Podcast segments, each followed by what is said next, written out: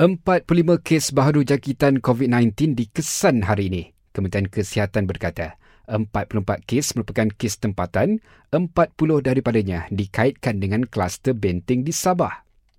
Kerajaan umumkan PKPD secara pentadbiran di Kota Star Kedah bermula tengah malam ini sehingga 25 September depan ekoran penularan pandemik COVID-19.